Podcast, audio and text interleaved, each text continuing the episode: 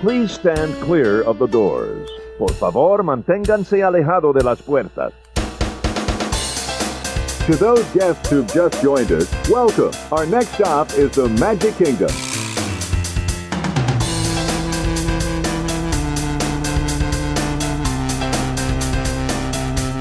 Ladies and gentlemen, we are approaching our station at the entrance to Main Street, USA, gateway to the seven lands of the Magic Kingdom.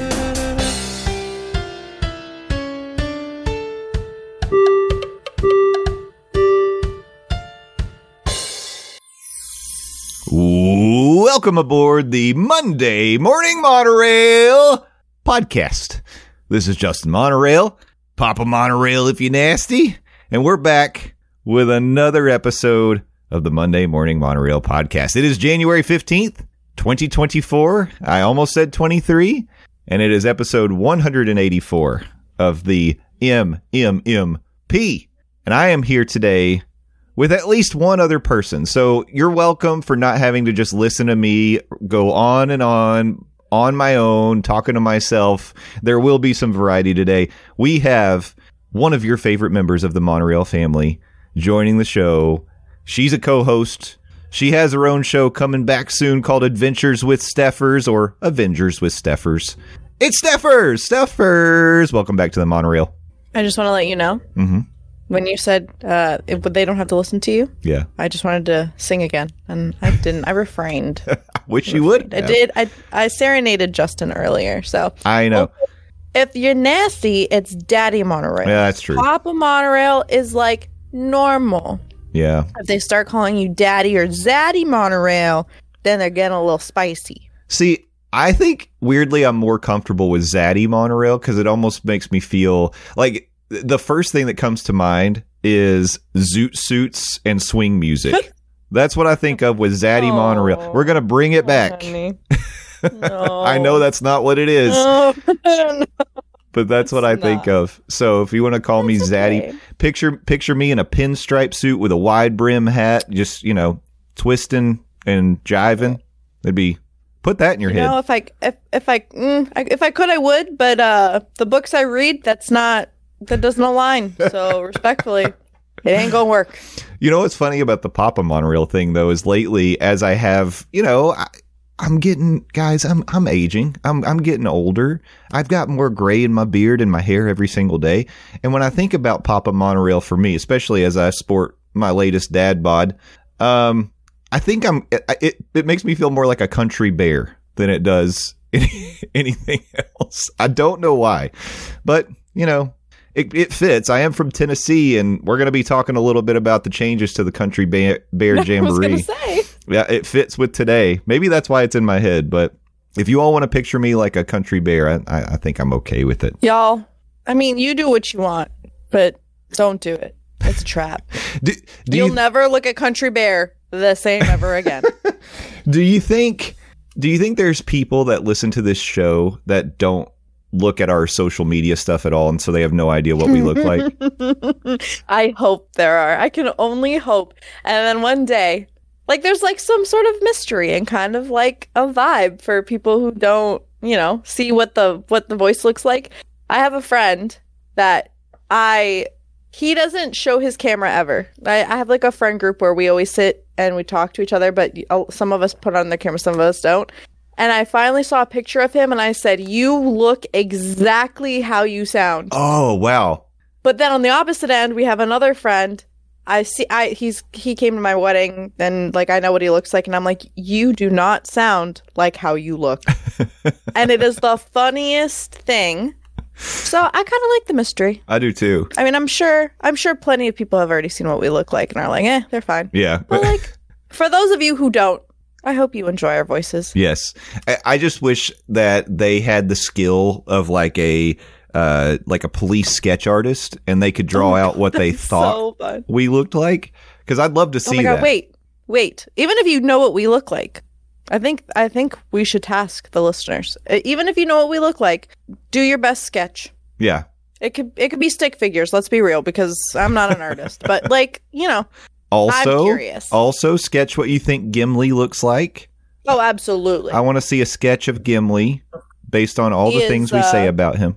he is in the studio today. Yeah. He's uh, snoozing with ET's finger behind. it does look like ET is about to do a temperature check on Gimli. it does, but it's fine. It's fine. Um, That boy. So speaking of the the third member in the studio here, Landon is is not with us today. Um, there is a bit of a winter storm is a sitch going on in the Orlando or no, he's not in Orlando. That would never happen in the Orlando area. In the Knoxville area, and so because he's on the radio so early in the mornings and he's got to produce a show, he may actually get snowed into the radio station. So he couldn't be with us today, but he's with us in spirit, I'm sure. And uh, Landon, we're thinking about you, man. This one's for you. I hope that you survive Snowpocalypse 2024 in Knoxville, Tennessee. That's so funny. I'm supposed to get flurries here, but like it's like so uh the like our meteorologist here has like a scale. It's like on like a 2 which is like social media buzz, but like Oh. it doesn't affect your everyday. I'm like I want some snow on the ground, not snowmageddon, but like some snow on the ground. I'm down here in Orlando in Central Florida, and it is currently Yeah, yeah, 55 degrees with light rain, which is that's just miserable. That's miserable outside. I don't want to get out there in this. I don't blame you. That's fine. Yeah. Um, Stay inside. Be cozy. so Stephers talking about last week. I I was all by myself. Uh, bye. All right, that's all you cu- guys. I cued you for it. First one's free. Um, and I decided to take the opportunity to kind of dive into the dining plan a little bit since it's officially back. And after that episode, we did get a few comments in the Monday Morning Monorail Fam Facebook group. So Mm-hmm. I just wanted to circle back to that really quickly and um, uh, and address it. So mainly Michael, our friend Michael R. Try not to share Hi, Michael. full names, but um, but Michael said they've never done the dining plan. He's never done the dining plan himself, mainly because when he goes, it's just his wife and him, um, and they like they do like to dine at Skipper's Canteen or they go to Epcot. Uh, we like to go to Coral Reef if our schedule is more flexible because it's just us. However, if we do take the grandkids, we will utilize the dining plan. So Michael's going to give it a try. So I'm I'm I'm wondering if he does end up doing that, you know, I'd like to get feedback on it. But uh, yeah, I I mean, I would encourage any of you. This is I asked for it last week. If you do use the dining plan or plan to, or you know, have in the past, let let me know what your thoughts are. I I'm not a person who's 100% against the Disney dining plan. I just think that it's something that I don't think I would get the value out of personally if I was to use it. But I, I I'd love opinions and I and I would love to know how what strategy people utilize to make sure they do get the value out of the dining plan because that's something that would be nice to share. Yeah, I've always um in the past, I've always been a pro just based off of things I've heard. I've never actually used it, so like this is just like based off of observation. I've always thought that Disney's dining plan was always worth it, and then Universal's dining plan, which I don't think they do anymore. Um, I never thought Universal's was worth it, worth the the money that you would spend. So, um, I'm interested with the new changes Disney's implemented. How how much bang for your buck you really get nowadays? Right. Because like things have also increased in price. So I know that some people used to get like the most expensive thing so that they get the most Yeah. value out of your thing. I'm just I'm curious how that works in the wild. Yeah. And and they have made a lot of changes. I, I read that there there were a lot of snacks that were removed Yeah. from from the dining plan this year.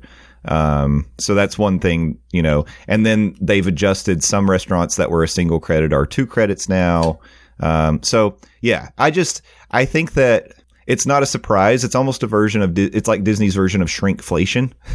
you know, to, you know they're they're giving you the dining plan. You're still paying a lot for it, but you're getting a little bit less. So um, I don't know.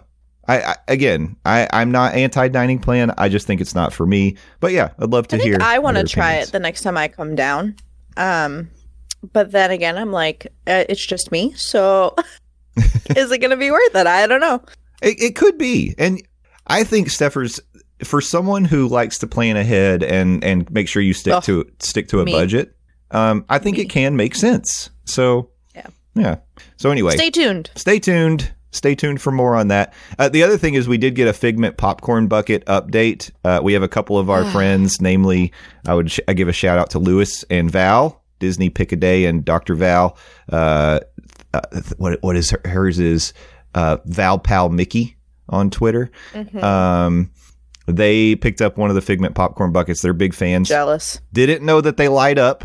Apparently, the Figment popcorn popcorn bucket has lights on the inside, um, which is I cool. one. So Yeah. bad.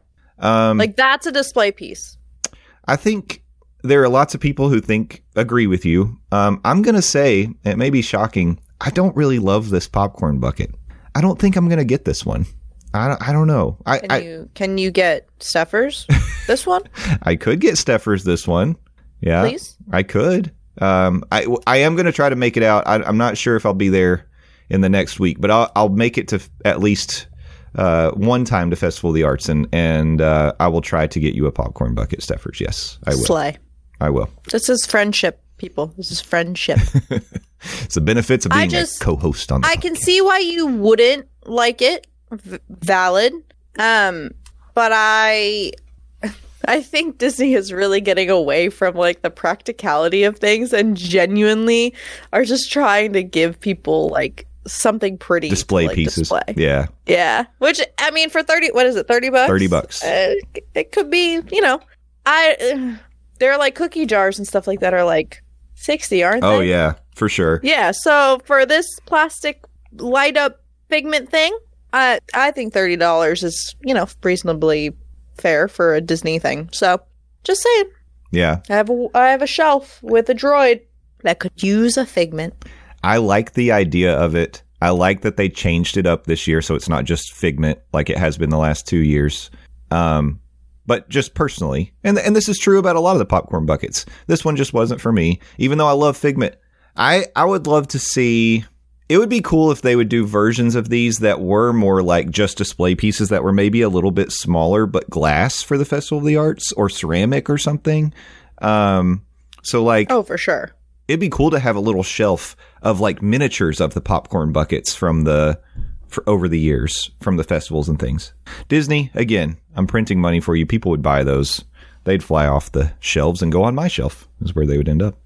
Um, but anyways, Yeah, I um I forgot where I read it, but there are actually people who are and I, I'm sure like this is very common and and not really out there, but like people are getting tired of the figment oh well, those people. Those people can take a hike. As far as I'm concerned, yeah, they're they're very much like, what's the big deal with Figment? Why do, why do they keep bringing him back? Um, stuff like that, and and I can I can see it. Like I can see that they that Disney is, uh, for lack of a better term, milking Figment for all all, he, all he's worth. But I, I, don't need an image in my so, head like, of milking figment, Stephers. not literally. Oh my goodness, I cannot. Um, I, I think I, I would agree, but I think that they're doing things a little different each time. So like, I'm liking the new directions that they keep taking the Figment stuff. Like they finally got a Figment meet and greet. They they're doing this Figment um, popcorn bucket that's reflective of the actual ride building. Like, I get it. I I just I love Figment, so it's it's hard Yeah. for me to be, you know. Our opinion is definitely biased on this because I agree with you. I'm a, I'm a big Figment Yeah. fan, and so more Figment the better, as far as I'm concerned. Um, and I would say for people out there who are saying too much Figment, I'm done with Figment. If you've got those kind of people in your circle, you don't need that kind of negativity in your life, and you could in that relationship.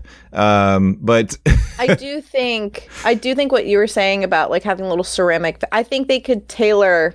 They could create something that's more, you know, artsy, other than like Figment with a paintbrush or like uh, the palettes or whatever it is. I feel like they could do a little bit, a little something different. But I would love neither here nor there. I would love a Christmas tree ornament series that's popcorn buckets. I think that would be very cool, and I would be interested. So, Disney, I, I'm just saying, Million dollar ideas here. yeah. Um, but now back to milking Figment. What do you think Figment's milk would taste like if you could, and if you would milk Figment? Oh, you know what? Actually, I have an answer to this. I have an answer to this. Oh, You know Um, I'm gonna say fruity pebbles. Fruity pebbles, the milk. That's what I thought. That's exactly what I thought, Stephers. So I think that's the answer.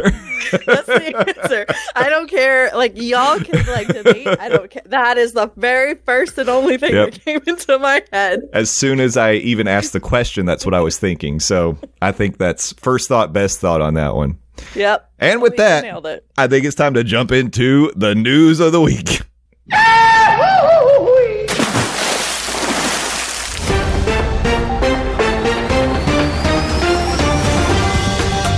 We're going to milk these headlines for all they're worth. I'm going to tell you that right now. I'm never living down this milk. That's right. Podcast ever again. Dreamers, once again, we look to the headlines from the theme parks in Central Florida, and we've got a handful of them to bring to you today. We're going to start with Disney, but we're going to surprise you because we're going we're we're going to make the rounds and touch all the theme parks in Central Florida today. Starting with Disney, the first wave of Disney World pass holder good to go dates have been announced. This article this article comes to us from blogmickey.com. Um, this was as of January 11th, Disney released its first wave of good to go days through early February. Those dates are January 16th, 18th, 23rd, 24th, 28th, and then February 1st. As I think we all imagine, most of these, uh, five of the six, are in the middle of the week. One of them is a Sunday not a surprise. Kind of figured this is how Disney would do this because those are going to be days that are generally lower attendance. And so Disney's like, sure, hey, annual pass holders, guess what? We're rolling out the red carpet to you, um, even though they think annual pass holders don't spend money in the parks. Whatever.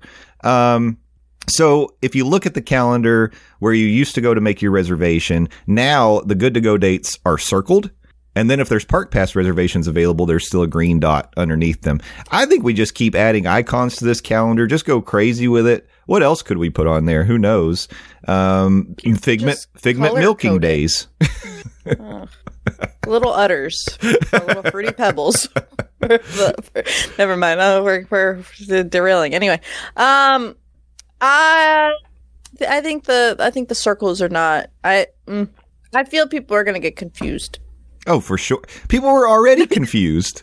I mean, true. I think this will create more confusion. Mhm. Um, but uh, good to go days. You guys got one, two, three, four, five, five. You know what's and interesting? one for February. is the good to go days are going to they really give more value to people who are like a pirate pass holder um, those are the passes the lower level passes where you don't get the weekends you're the ones who are getting the good to go days so that's good for you because you probably typically only go during the week- weekdays Oh, that counts for all levels of the passes. yeah Sis? yeah it does Oh, hmm that's actually kind of legit. Then, sorry, I I did not realize. One, I forgot that there was a pass that you couldn't go on the weekends, and two, I didn't really put together that these good to go days could be on the weekends. Yeah. and like, Well, that makes sense because uh, still at this point, for people who aren't Florida residents, you can't get anything but the Incredi-Pass, right? So you, you're that's your only option. don't remind me. So uh, for me, I have the Sorcerer Pass, which means I'm blocked out like the week of Thanksgiving and then a couple weeks around the end of the Because year. you want to go there I don't. that time anyway. I don't want to go there during those Mm. times for sure. So I was happy to save some money. Um, but then you step down to like the Pirate Pass, and I think there's a Pixie Dust Pass. I'm pretty sure Pixie it's dust is the bottom. the Pixie. Okay, so the Pixie Dust for sure is the one where you don't have weekends. I'm not sure about the Pirate, but anyway, it's good news. I I, I just think it's a step towards. I don't know that we will ever get to the point where annual pass holders don't need reservations, but maybe it becomes more of a common thing. Lower attendance uh, months, and especially during the weeks where pretty much you can just go. Um, the other good thing that is back now officially is all day park hopping. So Yay! yeah. So we're again, we've we've said it a million times ever since the world caught on fire, but nature is healing at Walt Disney World. So really, really good stuff. You know what's not healing? Did you say snot healing? I said, do you know what's not healing? I don't know. What's not healing? This fourteen forty nine price tag for this Incredipass. Yeah. that is not healing my wallet. No, no, it's not. I know. But know. it's fine. It's, uh, Stephers, you could buy into DVC and then you'll get access to the Florida resident passes. But then I have a lifetime commitment, and that is something I cannot be decisive enough about. Yeah, well, that's very true. You, you're not known for de- decisivity, if that's even a word. Um, oh, yeah, no. no, I, I just wanted to bring it up just because, and, and we dug into what good to go days mean Yeah. on a previous episode, and on the last Pass Holder Lounge, we really got into it. If you want to check that out, uh, speaking of that, we have a Pass Holder Lounge tomorrow night. If you're listening to this on Monday, um, so Tuesday the 16th at seven, no eight o'clock, uh, we'll be going live on the Pass Holder Lounge. But um, so we won't get into that today. Um, but again, I, I think as things continue to open up more, we get back to like the prior state. It's never going to go back to the way it was before COVID. But um, I also heard that. No. the- sorry, go ahead. There's just a level of like I know that we we as people of creatures of habit, like we want it to go back, but also I I think the changes kind of are going along with the times now because our times are aren't ever going to go back to what they were anyway. Right. So I think, I mean, some things are meh, not not the greatest, but other things that like I think they're making moves in the in a positive direction for sure. Especially bringing stuff back. I think the dining plan is a is like a huge milestone for Yeah, them. it to is. bring back. Yeah, it is. Um, one thing that was brought up in the Monorail Discord, I love how I'm getting these uh, plugs in for our social media naturally today. It's working out very well. Um, the Monorail Fam Discord, we after I posted the episode and and we were talking about um, not only the dining plan coming back, but I think it reminded Cocktail Bob when we asked the question a few weeks ago, what rule change do you want to see for 2024? This isn't really a rule change, but he said he would love to see Tables in Wonderland come back. I don't know that that program will ever come back. I wish that it would. If you're not familiar, Tables in Wonderland was a program where you paid I want to say it was like $200. It was it was a steep entry point to get the pass. But then it was an annual membership you had where you could go to not all restaurants on Disney property, but a lot of Disney uh, property resorts uh, in the parks and in Disney Springs, and you got it was like a fifteen percent discount at the restaurant with your Tables in Wonderland card. It usually was more than your an- annual pass uh, dining discount, and it included free valet at the resorts and at Disney Springs if you presented your ticket or your receipt after you dined. Um, so your valet was free. So that was an amazing program, and you could make your money back very quickly on it. Disney ended it um, as we were going into COVID. I feel like it, I want to say it ended even before the parks closed down for COVID. They didn't renew it in 2020 at all, but they still ended up honoring it for a long time after they stopped the program. So that I don't know. That's just another one of those things. I don't know if it will ever come back, but it was amazing. And Skipper or Cocktail Bob was correct. That's something that um, I definitely missed too. You know what's funny? Number one, never heard of that. Hmm. That's a cool thing, and and I I wish I was able to like witness and take part in that. Yeah. Um, it reminds me of something else, and I don't think Disney will ever do this because I think they're on a make more money. This is gonna sound terrible, but like a make more money train. So like uh, offering more discounts than than what is already presented in terms of like annual passes and stuff like that won't really be a thing. hmm And I think this was like through AAA, and maybe I'm wrong. I was a youth. Uh, don't don't quote me. But Diamond Parking, there used to be a. I want to say it was it was like a parking version of that Tables of Wonderland thing you were just talking about, where like it was special park, like you get like um like preferred parking. Mm. Because like my dad would would present his some sort of membership thing, Interesting. And we, it was Yeah. diamond parking, whatever, whatever. Um, I think this is like a perfect opportunity and world to bring those back. Like I know that they're trying to, you know, um, recover, make make more money, et cetera, et cetera. But I think incentivizing like these programs and like bringing them back would be a really great way to just have people spend more money in their parks. Yeah. I, I don't know. I, like little things like that. I think Yeah. I miss it. Yeah, but I think you're right though. I think the big thing right now is that Disney makes a lot of money on their daily standard parking. Yeah. You know, and it's hard to just take that away. Although I was really shocked that they took away the the nightly parking fee at resorts. I didn't think that would ever go away, and they did take that away. So I mean, and that's like that's free money essentially for them for anyone who drives in. So, yeah. Um, I don't know. I it, it's just nice to see these little things, but I think the the incentive for Disney is like when they need to encourage people to come to the parks, and who knows, maybe Yeah. you know, maybe maybe things start to continue to level out in terms of attendance, and they want to boost it, and they bring some of this stuff back. It could happen. It could. I, by the way, I just looked up uh, Tables in Wonderland. I wanted to verify my memory. Uh, It it used to cost one hundred seventy five dollars a year for Florida residents, but it was one hundred and fifty per year for uh, DVC or annual pass holders. And then you could get a second membership for your spouse or partner for fifty dollars more, which is maybe I remember why I remember two hundred. And then you actually got a twenty percent discount on food and beverages, including alcohol. So it was a really good deal. I'm just telling you. It, Oh, also, I was right. It is AAA. there you go. So Look at hey, good memories. good memories. Yeah, you got to enjoy these little victories, especially when you're geriatric like me. Um, I'm not quite geriatric, but my memory sometimes. it's hard to remember things. Um, Yeah, but anyway, um, positive changes, uh, little benefits here and there. We love we love to see it.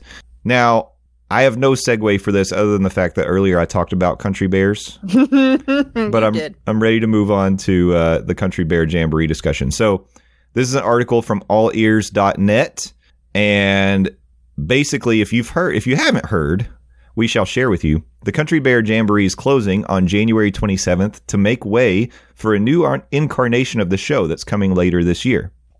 So what they're doing in this article, it's called Four Clues about the new Country Bear Jamboree show. And essentially, they're just piecing together all the little things that we've heard um, from Disney, from their marketing, you know, social media, whatever it might be, um, that give us hints about what the new show might be like. So, first up, the Bears will have an all new sound of Nashville. The show will be inspired by Opry style shows of Nashville.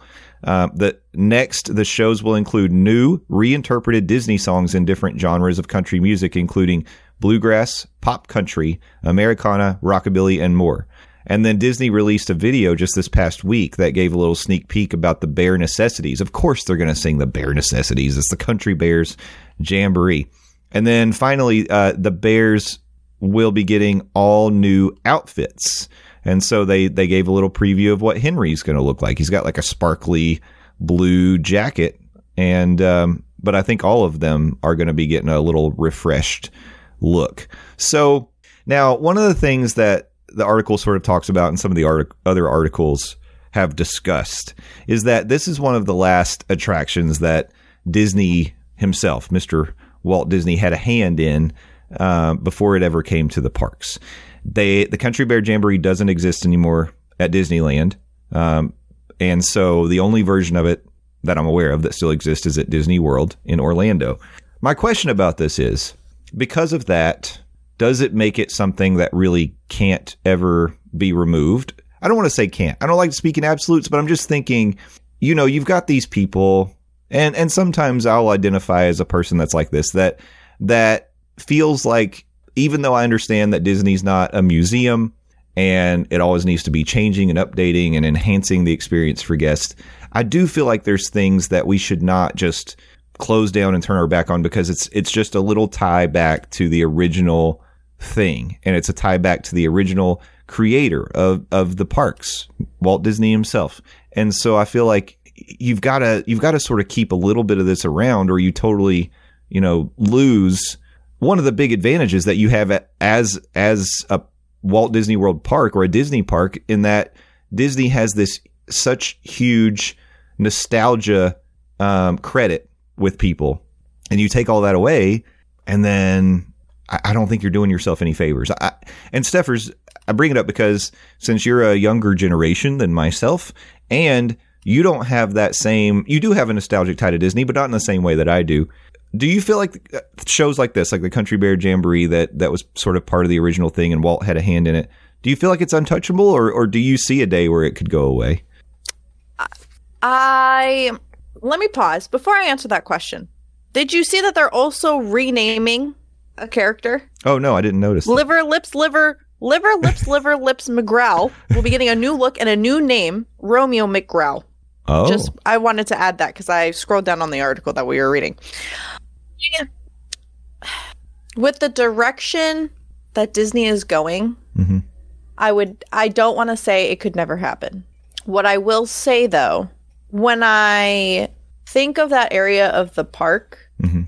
if you take away country bears, what not what are you left with, but like I feel like it just like helps the theming and I don't want to say that Disney's like getting away from like theming in the right places, but like I would I just wouldn't want it to be replaced by something that just doesn't fit. So then to me it opens up a bigger question of okay, say they do maybe get rid of it, which to me if they're updating it, I feel like it's less likely or like not anytime soon. But like say they get rid of it, are they are we thinking a whole land retheme? Are we moving toward more of like a like a Disneyland? I don't. This is my thing. I don't Yeah. know. I feel like if you take it away, it removes a big part. Not a not a big part, but like a a decent sized part of the theming of that area. yeah, that's true. And then just like I hate to I'm, I'm sorry to go to the other park, but like Universal, Mhm. it's like saying, "Will ET ever go away?" Mhm. My the answer I want to say is absolutely not. There's absolutely no way. I I'm not delusional or naive. I like I think everything has an expiration date. And if or when that time comes, you will see me cry and you will not hear from me for, you know, many months. But what they did with Minions is they took out Monsters Cafe. Yeah. That was a th- that was like, and they the- rethemed that whole row, that whole street to just be Minions, Yeah. which is something that they do in California. Hmm. So I feel like if that was the case at Disney with Country Bears, if they take that out, I feel like a retheme would only Would make sense Happening, yeah. which then would bug me because I like the theming and like there is the nostalgia factor and XYZ thing. Yeah. But uh, with them updating it, I think that they're trying to preserve it enough where it's still it still has the nostalgia factor, but also it's updated for the times that we're in now. Yeah. I think, So I, yeah. So here's another question that I have that just came to mind.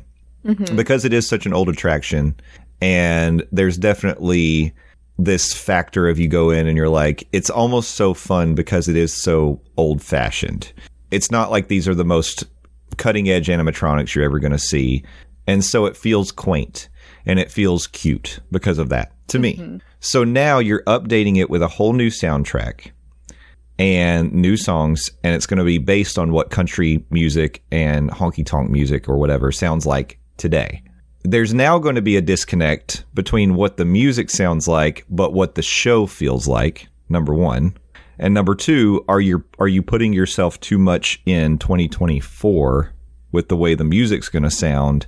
And how long will that last before you need to maybe think about changing it up again? Because, in my opinion, that old bluegrass home mountain music that they had in the style that they that the country bears have as of today it felt old but it matched the show and it sort of made it a point in time like you were traveling back in time uh, to go to that attraction and now it's i think there's there's a possibility there's going to be a bit of a disconnect in the feel of the music versus the attraction that you're getting and will it make it um, stale faster or feel just odd. I don't know. I don't know. It's something I just thought about, and I don't. I'm asking myself that question because I'm not sure how this will hold up. It sort of reminds me of when they did the uh, Enchanted Tiki Room under new management with Iago because they changed the songs and everything, and they eventually went back to the original Tiki Room. So I the only thing I can think of that they could do to remedy what you're saying, like the concerns and questions you have versus like this update, Mhm. is keep it.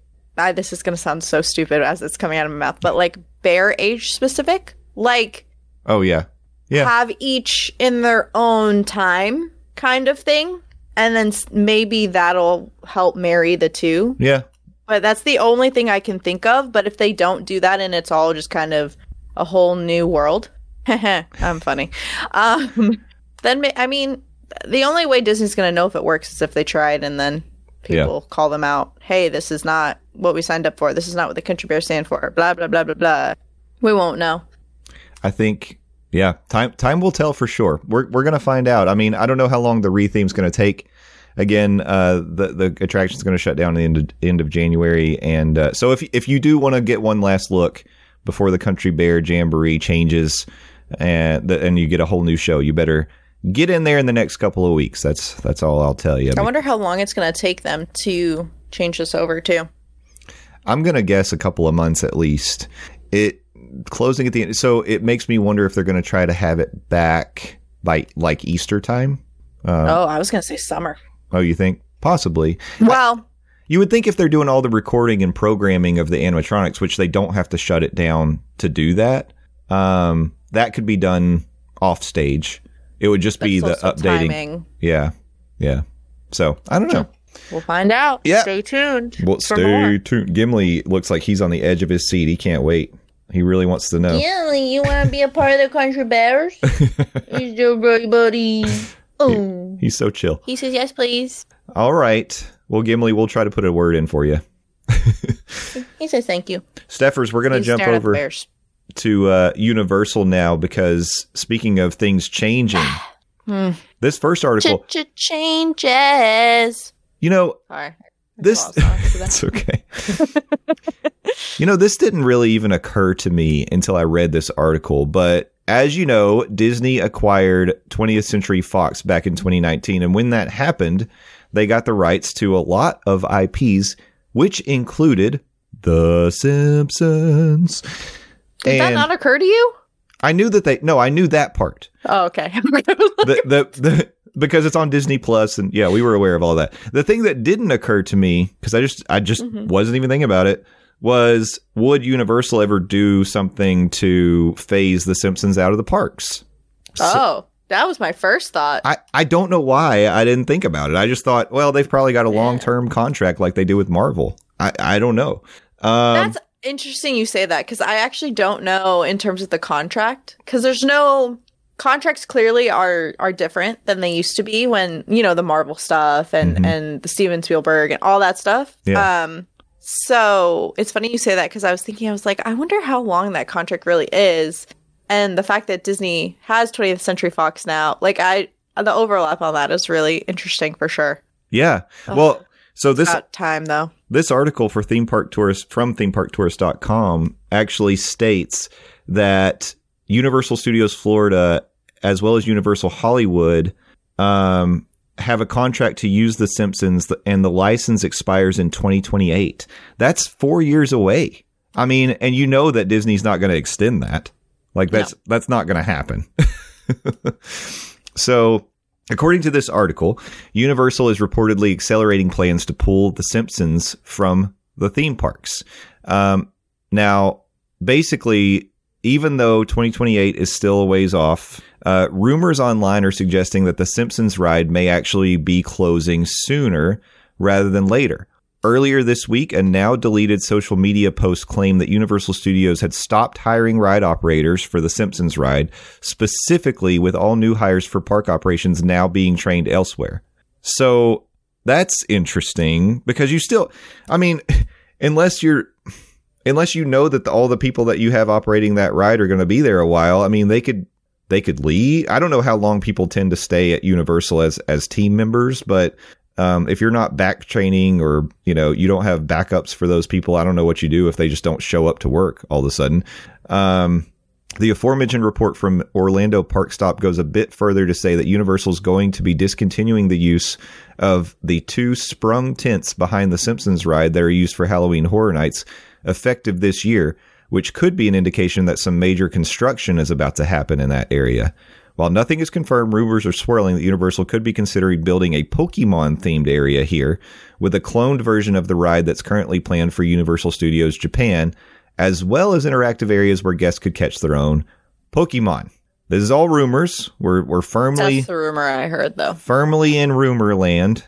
Uh, yeah, speculation nation, as we like to uh, call it here. I so the only there are a few thoughts I have. One, I don't think Krusty Land is a big enough area to give Pokemon the space it deserves. Interesting. That's my first comment. I don't like dr- the where they're putting the DreamWorks stuff. I would have preferred Pokemon there. I Mm. think that's a big enough area. Uh, It would have just worked. Krusty Land, on the other hand, is very much great theming. Do not get me wrong. I personally think this it all needs to go and bring back Back to the Future, but that's neither here nor there. Uh, I just don't think it's big enough. And to top it all off, what this is really a question because I don't necessarily think I have an answer. What simulator kind of ride are you going to do with Pokemon Yeah, I don't in the space that you have? I don't know. And it does seem like based on what this article is saying, there would not be plans to use it. It would just be destroyed and they would rebuild that whole space. So, so if they do that, we're, we're going to live in speculation nation for a little bit. Mhm. If they do that and they open it up and they use the back where they where those tents are for Halloween Horror Nights, then I could then I can consider it being enough space and it being an interactive space like this is a terrible example, but like how they just made that Moana experience and you could tap your magic band or whatever. I can see them introducing some sort of TapuTapu that extends to to the, mm-hmm. all the resorts and and all that jazz. And then you can catch your own Pokemon and you could use the Universal app and, and nurture your Pokemon and what oh my god, that'd be so lit actually. Because they're already using the app for the for, the minions Minion- thing. Minions for Con, Villains yeah, Con. Villains Con. Oh, million dollar idea. Yeah. Anyway, it's probably not original. They probably are already they already probably have this plan, but that'd be lit. Universal, hello. um, but if they if they tore down the building or made some sort of interactive thing, that'd be cool.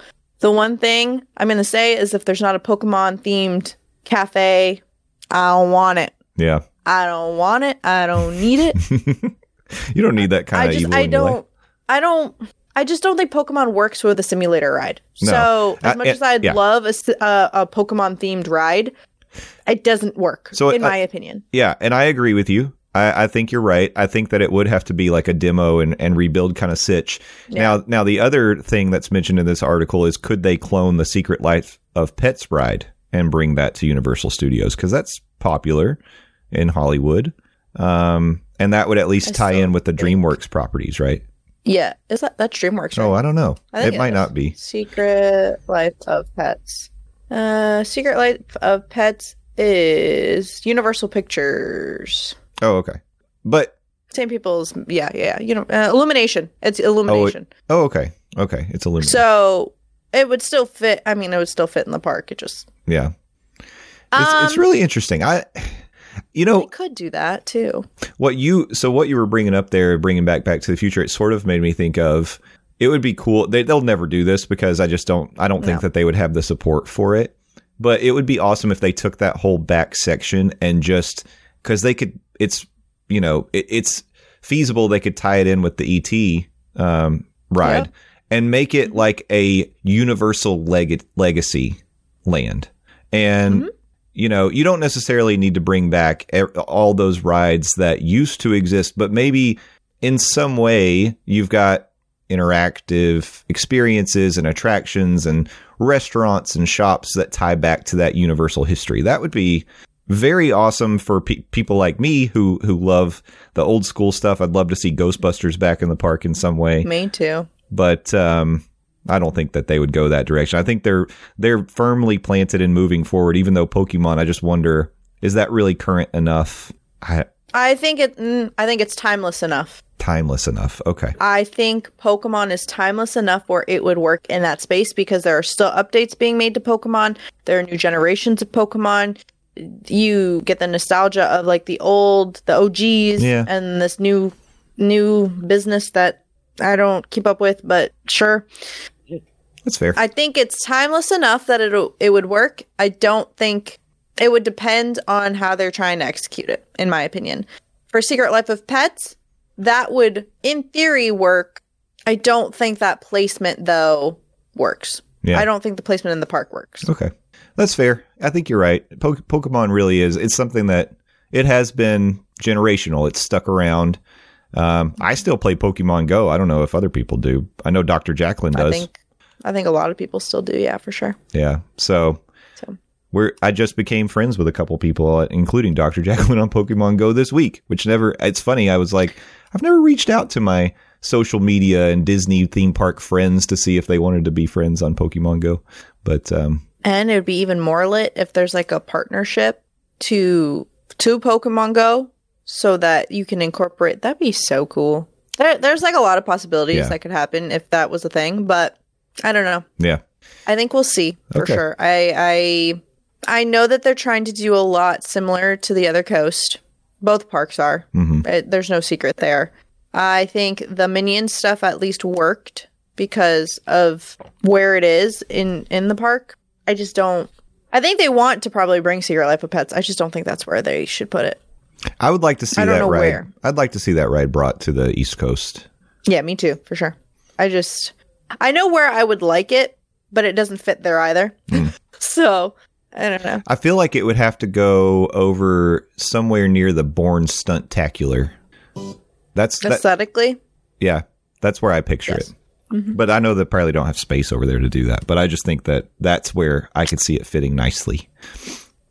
we can dream. Yeah. Um, Stephers, it's time for a Universal's Epic Universe update. Ah.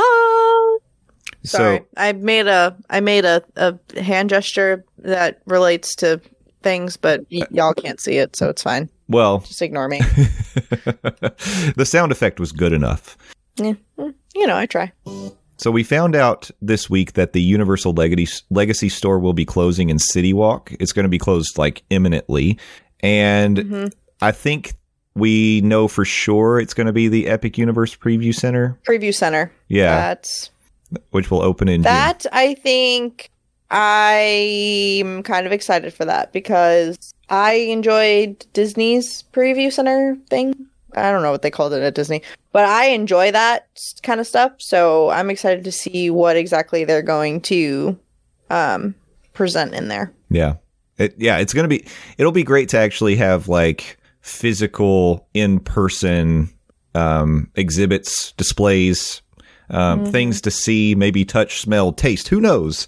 In the Epic Universe Preview Center, who knows? Maybe they have special snacks that are like you're you're going to be able to get these tasty treats in the future. You gotta see this. Yeah, the phrase That's so funny. the phrase "you gotta see this" has been trademarked by Universal, um, which the assumption is that's going to be used in their marketing campaign for Epic Universe. It's fine. I don't know how you trademark a phrase like this. It that's you gotta see this. It's just not. It doesn't seem specific enough that you could trademark it.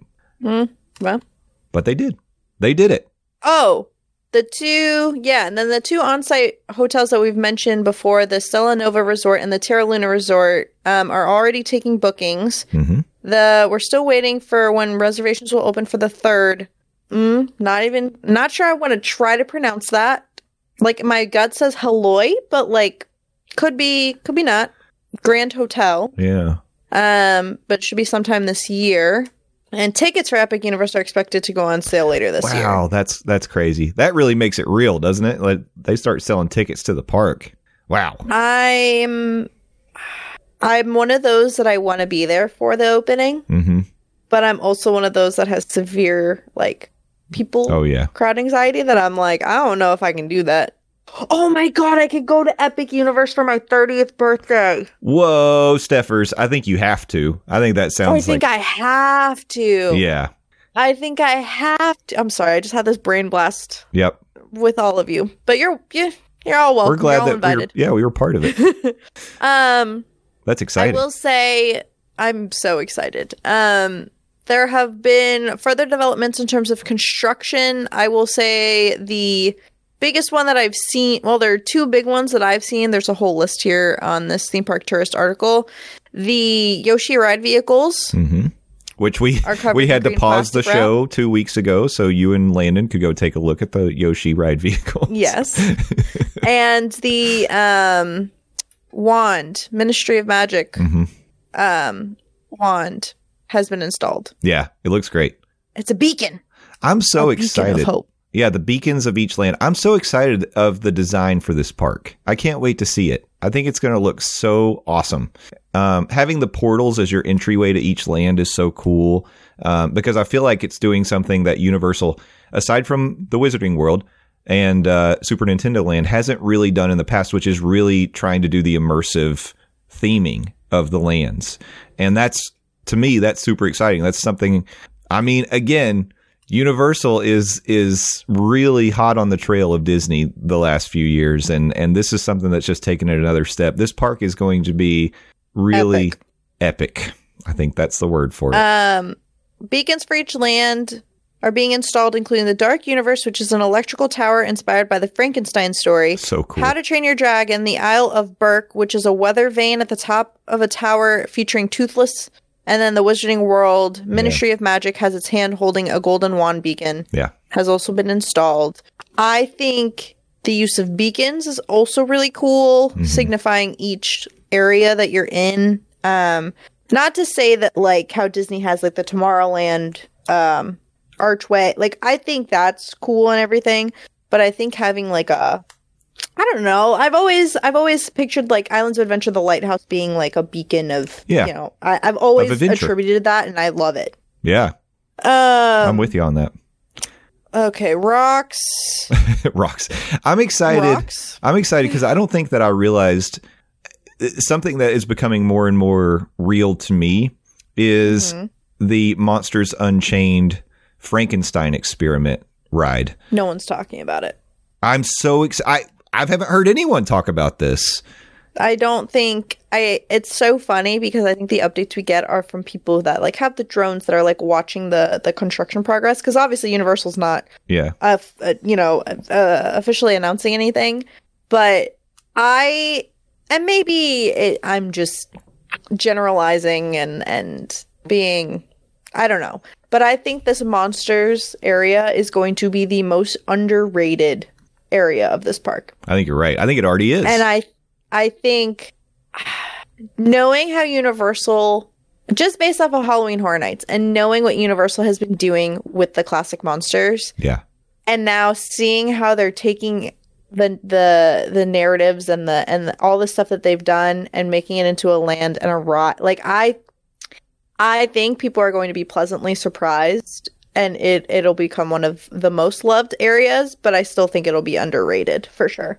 Yeah. Because How to Train Your Dragon is also pretty like I I think people love that so much. I think it'll be so great for kids. Like I just I there's going to be so much great things that this park's going to offer that like oh eh. that's all I got to say about that. Yeah, no, I totally agree with you. I, I think that you are absolutely right.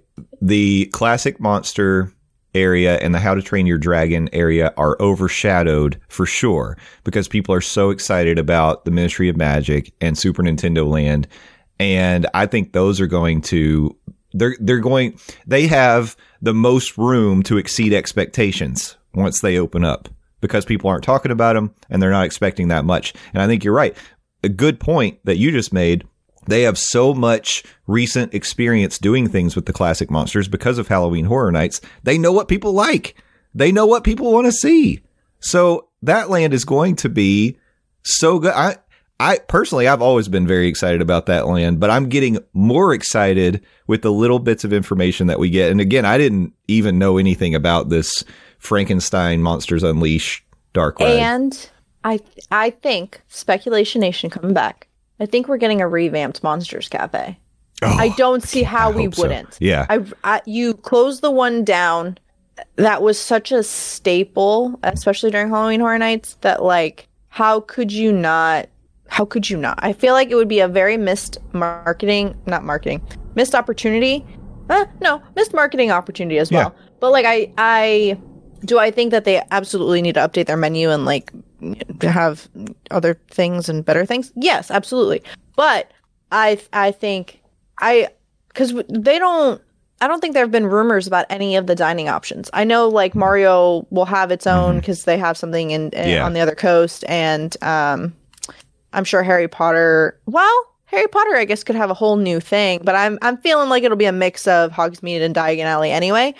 But we haven't heard anything about re- potential restaurants. We haven't heard anything about the kind of food offerings they'll have. Like I, I mean, I'm a foodie, so like obviously my mind just went to food.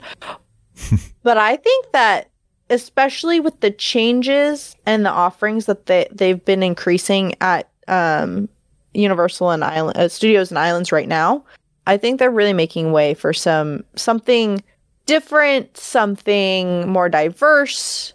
I don't know. I'm I'm, I'm excited. Me too. Yeah, I I mean, come on, I'm with you on the on the foodie train. I mean, I'm so excited to find out if they do bring back a classic Monsters Cafe in some way. Uh, Mm-hmm. I don't know that I'll ever leave the classic Monsters land. I think I'll just live there. I think I'll move in. I mean, See, but also, did you notice that it said Dark Universe? It didn't say Classic Monsters, which leads me to believe that I feel like because also, um, I don't know if I want to speak this to existence, but I'm going to say it anyway. But like, they could do something Beetlejuice like. they They have a Beetlejuice meet and greet. They Yeah. have a, you know, I just, I don't know. There are a lot of like classic old school things, like the the graveyard re- revue, re- whatever Yeah. the revue, whatever the frick it was called. um, there's so many different things that they could do a new take on or like change yeah. Because they could do a show too. I, I mean, I don't know how big the space is. I'm I'm just spitballing ideas here. Yeah. That's another thing I feel But, like, we haven't really heard that much about is potential shows. Yeah. And they'll and they'll have to. I think every park has to have like people eater shows. So um they'll they'll have to do something. I I was just thinking about I hope that they have ample space for indoor queuing for the attractions in the parks. Um God, yeah, I hope so too. Oh my God, a water ride. Oh, yeah, water It's ride. gonna be Florida. It, they it's it is going to be Florida. Yeah. They have to, right? I think they so. have to have at least one water ride at Epic Universe, right? Yeah. Yeah, I think What would so. it be? Oh, uh, maybe you just get That's- to you get to float down a river of butterbeer over in the Wizarding World. That'd be so funny, but kind of iconic, actually. Um, also. I would like to see them do more immersive, interactive cues. Like I really like, of course, the Mummy queue is great. Um, I like the Skull Island, uh, Kong Skull Island queue quite a bit. That's good. Um, but I want to see more of that kind of thing. Um, yeah, there's so much. There's, I, I guess, you know, the point is there's still so much to to learn. That And we don't know. Yeah, and so much to look forward to for this park. And they're already going to start telling t- selling tickets this year. Telling Sign me up. tickets is what I was about to say. Stepher's 30th birthday party Yep. at Epic Universe. Let's go. I think we should do it for sure. I think we should do it. I'm texting. I'm texting everyone. Start the text chain right now. Um, all right. Well, we're going to do something uh, in the last little bit here that we haven't done ever on the show because I always try to make time for it and then we don't do it. Let's talk a little bit about SeaWorld.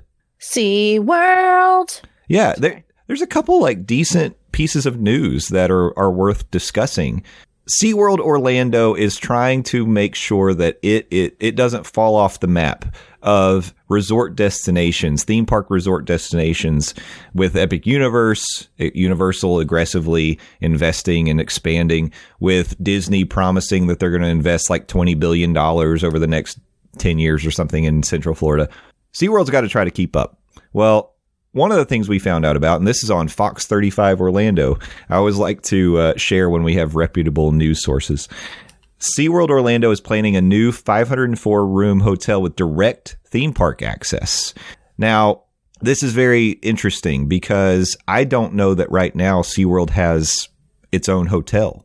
I know there are hotels around the SeaWorld park, but I don't think any of them are like SeaWorld owned or operated. Um, I think this is a great, um, I, not idea, but like a great step Mm-hmm. for SeaWorld because everyone already raves about like their food. Their events are severely underrated. Like, Yeah. I don't think I've ever heard, I mean, I'm sure I have, but like, I don't think I've really heard anything ever negative. I think, I, I think this underdog is, is really coming up. I, I really do think that they, they have finally reached a point where they're making their own way in the theme. I mean, because they're they're very different from Universal and Disney. yeah. I think they're they're d- giving you thrills, giving you quality like food, but like also immersing you with animals that are cute as heck. Yeah, I think that that is something that SeaWorld is definitely trying to do is differentiate itself and find its own little niche because it's not going to be able to compete with the themed, No. You know, experience that you get at Universal and, and Disney. And they know that. So they are trying to find other little things that they can do. And this, this is an exciting step for them. So, according to the uh, application filed in Orange County last week, the plan is to develop a 15 story, 504 room hotel adjacent to its attractions near the intersection of I Drive and Central Florida Parkway. The nearly 30 acre project, dubbed Starboard, would include a walkway to the theme park, a conference center, ballroom, parking garage, fitness center, restaurant, and rooftop bar and terrace. You know, I love that news, among other amenities. And it says that Ooh, some rooms might even have a view of Mako and Kraken. Yeah, that's that's exactly we where I was a going. roller coaster view. Yeah. Oh yeah. That those are the best views. You know they're going to charge 500 bucks a night for a room that can take a look at the See, the that's the next question: is what's the price point going to be? If you're a pass holder, what kind of discount do you get? I feel like, yeah, they could probably charge five hundred dollars, but I genuinely don't think they will. You don't think I so? think they'll. I think they'll be a nice middle ground. They have to compete with all the the cheaper hotels in the in the area.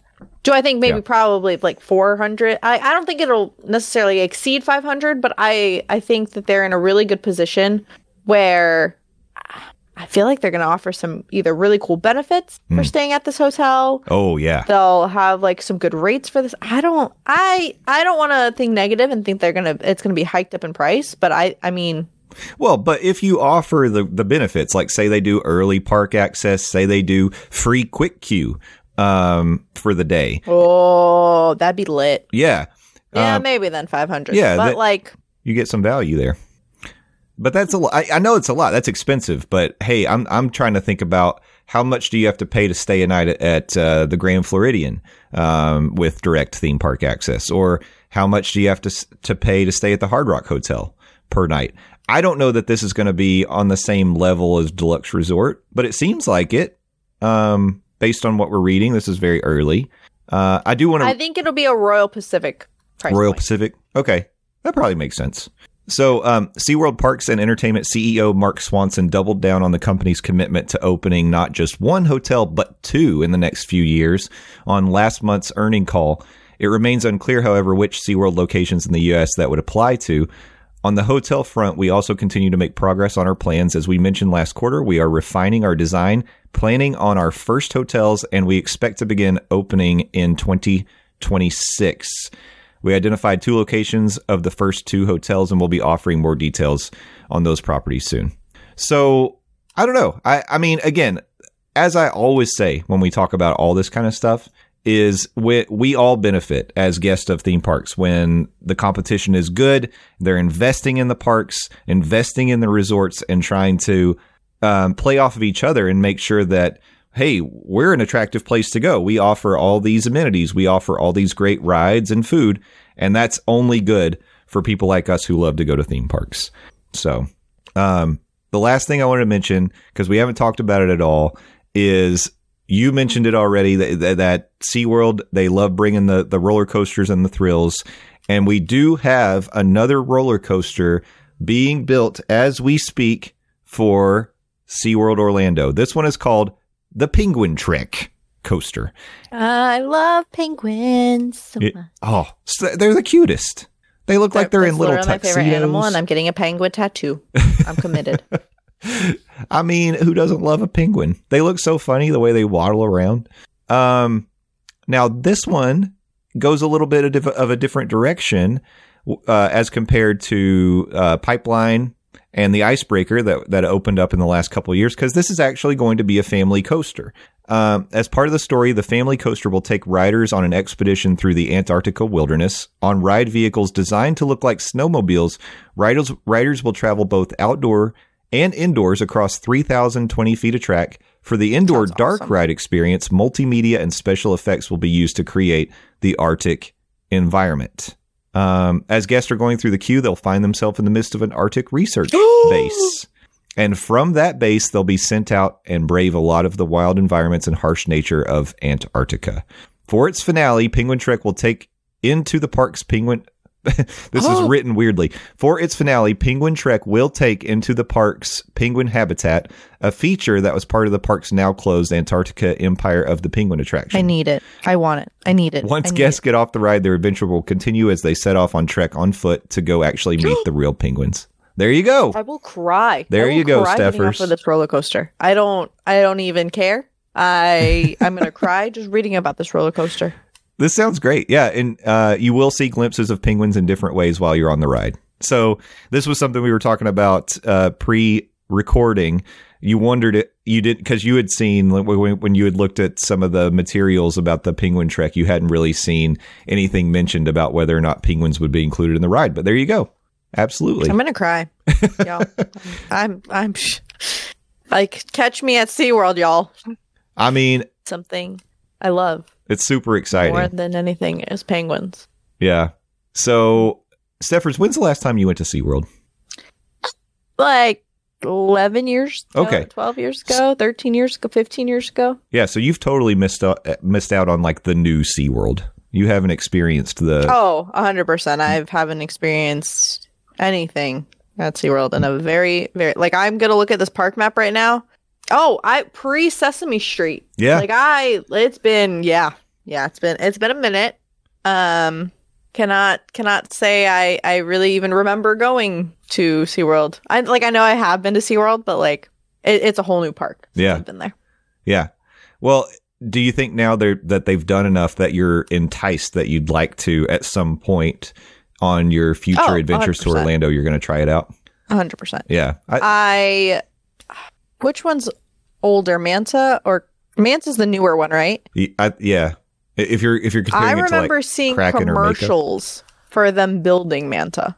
okay, It's been a very long time, but I think penguins alone sell me on an experience. Um, but yeah, I absolutely even with my motion sickness, I think the animal aspect is enough for me to want to venture that way for sure. And with uh, this penguin trek, are you kidding? I think you can also dine in like the area with the penguins. So oh, yeah.